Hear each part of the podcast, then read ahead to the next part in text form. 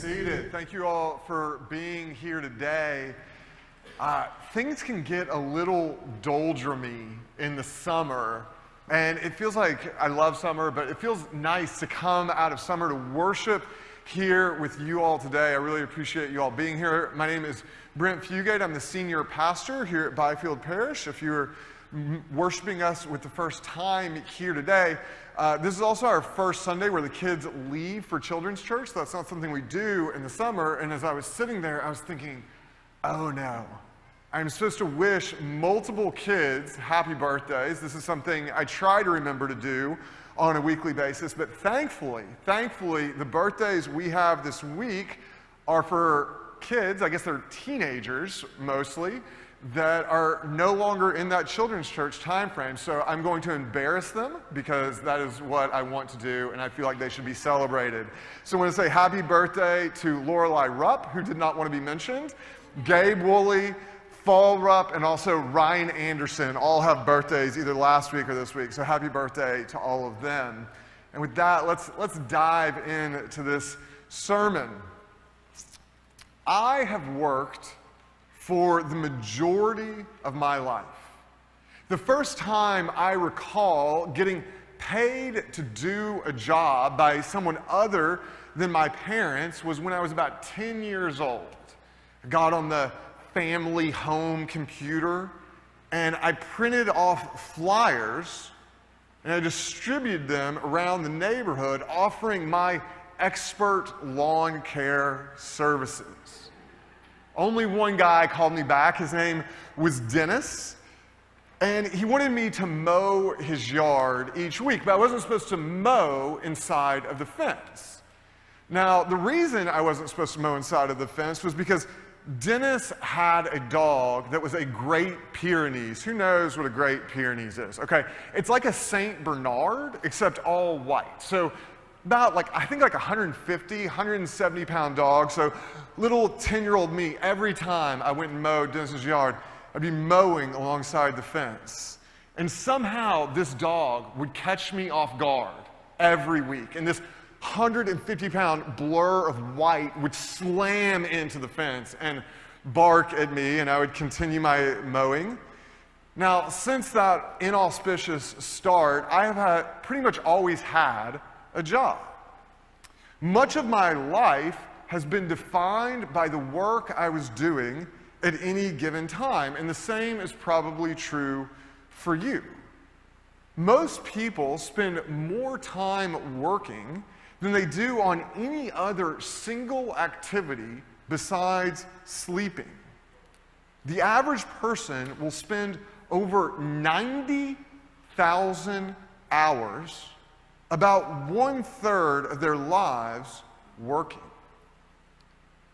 To some of you, this might sound like a depressing statistic. When the band Loverboy sang Everybody's Working for the Weekend in 1981, they were summing up how the majority of people approach work. It is something people do so they can do the things they actually enjoy doing. This is not how Christians should view work. Over the coming weeks, we are going to spend some time thinking about work. This sermon series is a continuation of our Kingdom Living series we have done for the past several years in the early fall. Previously, we have focused on family, finances, and friendship. Today, we turn our attention to the topic of work. We are going to start our exploration of work in the book of Genesis. Work is not a recent phenomenon, it has been around since the beginning. Please turn with me to Genesis chapter 2 we will read verses 5 through 9 and then jump forward to verses 15 through 17 of the same chapter.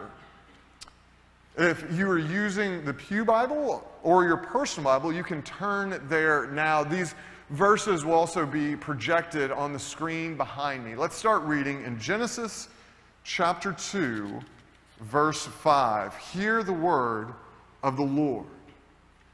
When no bush of the field was yet in the land, and no small plant of the field had yet sprung up, for the Lord God had not caused it to rain on the land, and there was no man to work the ground, and a mist was going up from the land and was watering the whole face of the ground. Then the Lord God formed the man of dust from the ground and breathed into his nostrils the breath of life, and the man became a living creature. And the Lord God planted a garden in Eden in the east, and there he put the man whom he had formed.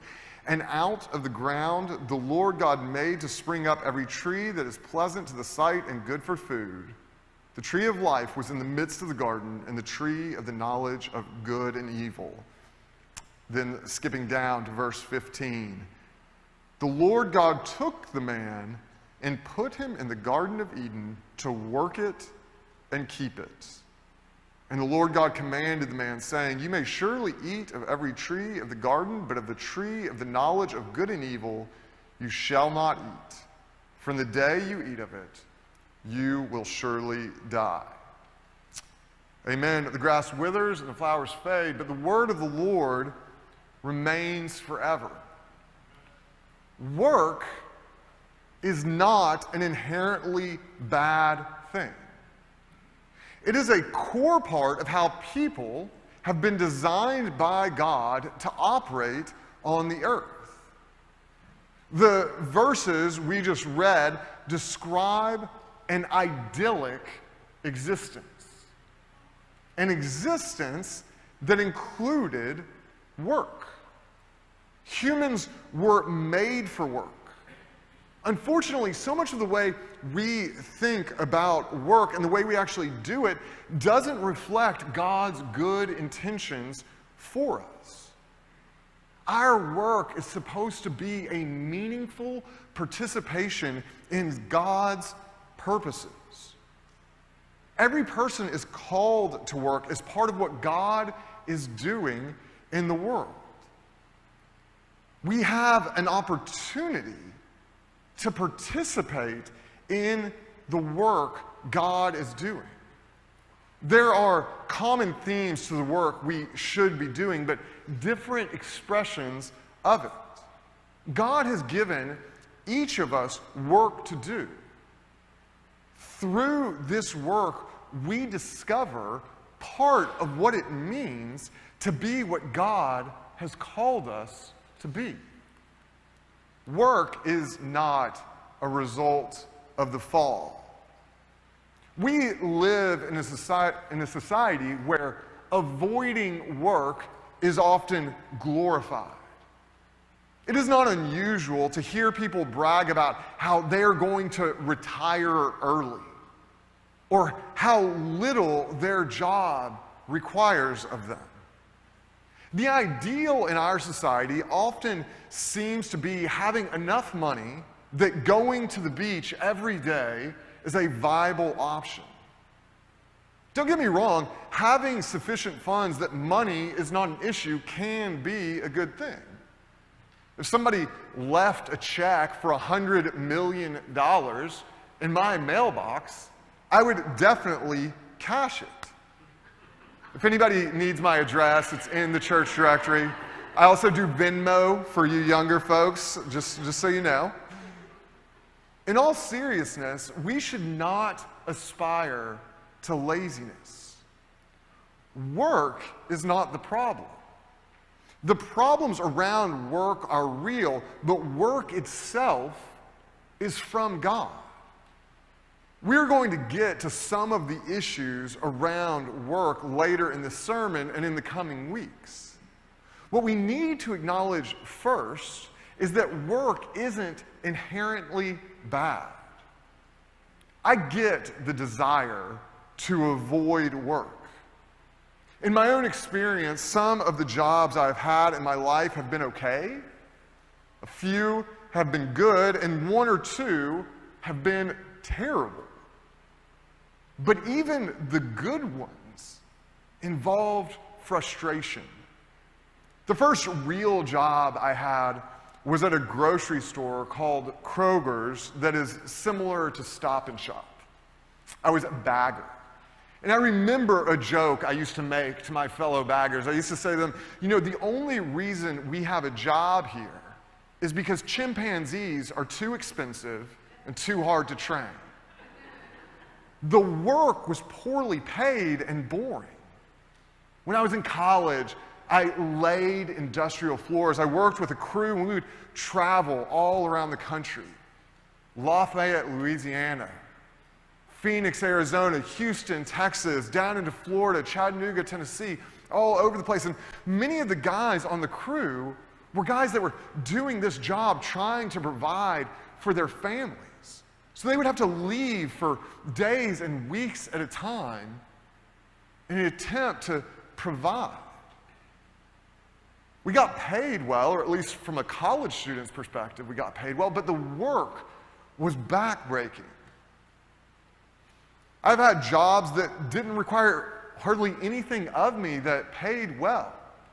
The last nursing job I had before I came to be senior pastor here at Byfield Parish Church paid me a generous full time salary to work about eight to 10 hours a week. That sounds pretty ideal to a lot of people. And yeah, it was, it was, nice to get paid well, but I knew I wasn't really making a contribution to the world. I didn't believe in the work I was doing. The best job I've ever had was at the last church I worked at. I'm just kidding. It's here. It's here. It's okay. It's here. I, I, I, was like, how long should I draw out this pause? And I was not sure. That doesn't mean I don't get frustrated. I certainly do. There are days that just going to the beach, instead of coming in here to the office, sounds pretty nice. According to Scripture, according to these verses, work predates sin. Work was not born out of evil. God Himself works. In Genesis, He worked to create the world. He is currently at work in its redemption. As God's image bearers, we are commanded to work. In Genesis 2 5, it says, Before creation, there was no man to work the ground. So God created mankind. Then in verse 15, the Lord God took the man and put him in the Garden of Eden to work it and keep it. The ideal existence of humanity included work. It is not a punishment or a late addition. It was, it was and is a core part of who God created us to be our own less than ideal experiences with work can blind us to the fact that work itself is not the problem. Many people think about work the way a person who has been divorced five times thinks about love. They think work is bad because their experiences have been bad. As God intends it, Work is an opportunity for us to participate in what God is doing in His creation. God's creation was not a finished product. From the beginning, He wanted us to participate. Genesis 1:28 says, "Be fruitful and multiply and fill the earth and subdue it and have dominion over the fish of the sea and over the birds of the heavens and over every living thing that moves on the earth." From the beginning, humanity had work to do. We were supposed to subdue the earth. God, in His wisdom, decided to make us participants in the execution of His grand design. The fall was a failure of mankind to do the work that had been given by God. Instead of subduing the earth, our predecessors sin, which introduced chaos into God's good order. Every person was made to work. Without it, we become listless. In recent years, there's been a growing phenomenon that is particularly pronounced in certain areas of the country known as deaths of despair. This term was coined by a pair of husband and wife Princeton economists. They noticed that since the 1990s, white working class people ages 45 to 54 were drinking themselves to death with alcohol, accidentally overdosing on opioids and other drugs, and killing themselves, often by shooting or hanging at tremendously increased rates. Just last year in the United States, 93,000 people died of drug overdoses. Deaths of despair are particularly high in areas of the country where the number of people working is low. Turns out that people that don't have any work to do struggle even when their basic financial needs are met through social safety net programs like disability.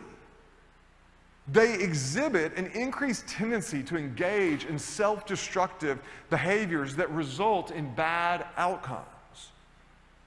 Years ago, I went through my own short period of unemployment. I can tell you that I did not enjoy it. I had been working in one hospital as a nurse, and I decided to take a travel contract expecting to make bank at another hospital, and it turned out to be a terrible situation. And so I quit without any alternative employment. For several weeks, I had no work, I had nothing to do. And I remember several times just walking to the gas station that was about a half a mile from my house just to buy a drink, just to have something. I felt aimless and unhappy.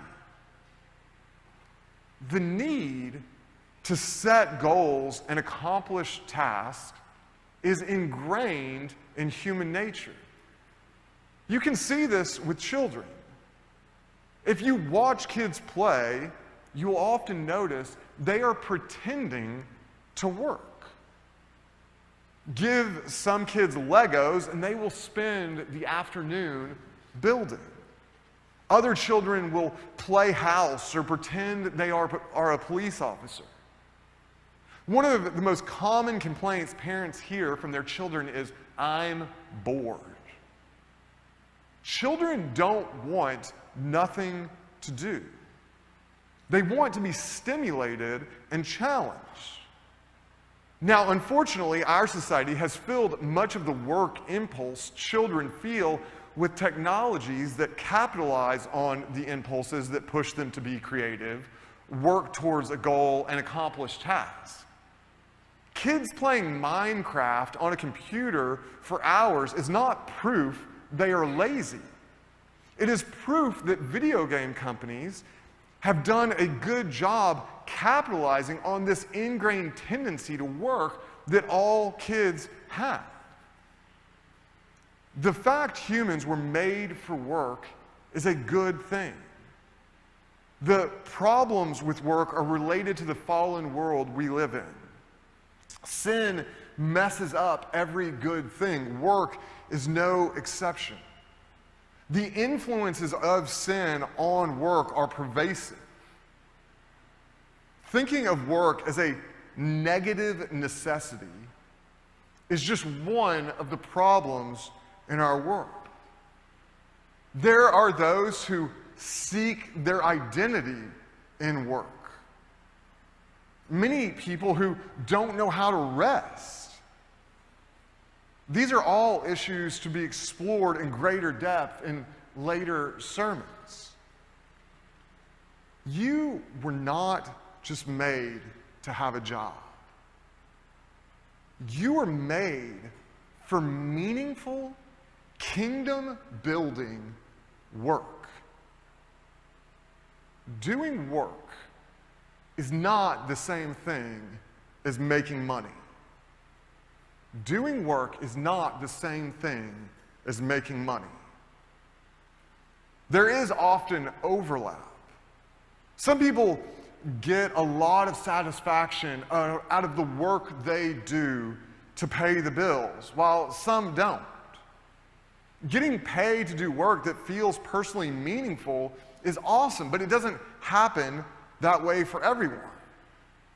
It is simply not realistic that what a person does for money will always be meaningful. A lot of the, the tasks you can get paid for don't seem to have much value. Even those that do aren't necessarily things that people want to do. I guarantee you, like, nobody's going out to pick crops in a field and thinking to themselves, like, it's okay, I'm doing my calling. Picking crops for eight hours a day is my passion. Nobody thinks that.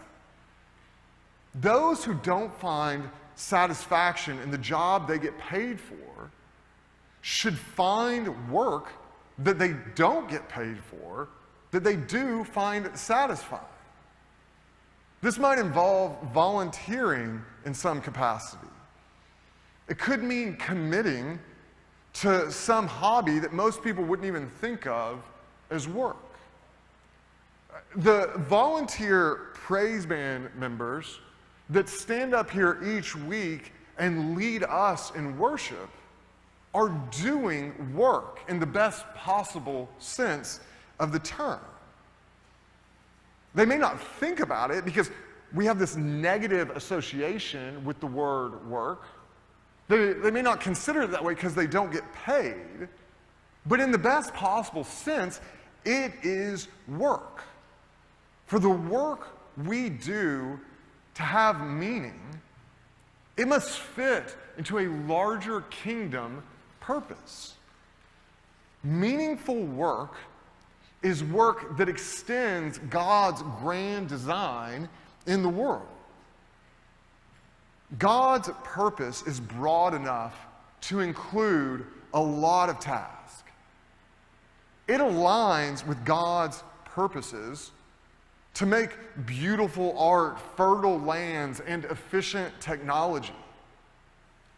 Education, medicine, construction, retail, and almost every other arena people have jobs in can be an opportunity to build God's kingdom in some fashion. God's purpose is that human life would improve. He wants us to flourish. Spiritually, yes, but also physically. God's purpose for creation is holistic. Work isn't just what a person does for money. Neither is meaningful work limited only to what fits in the narrow scope of Christian ministry. Sometimes when you listen to Christians talk, work, it is not obvious that anything outside of the spiritual realm should be valued. That is unfortunate and wrong. God has uniquely suited every person for some type of work that grows his kingdom. Each of us has to discern where we are supposed to be at work. One pushback from this sermon from some might be to say, I'm retired.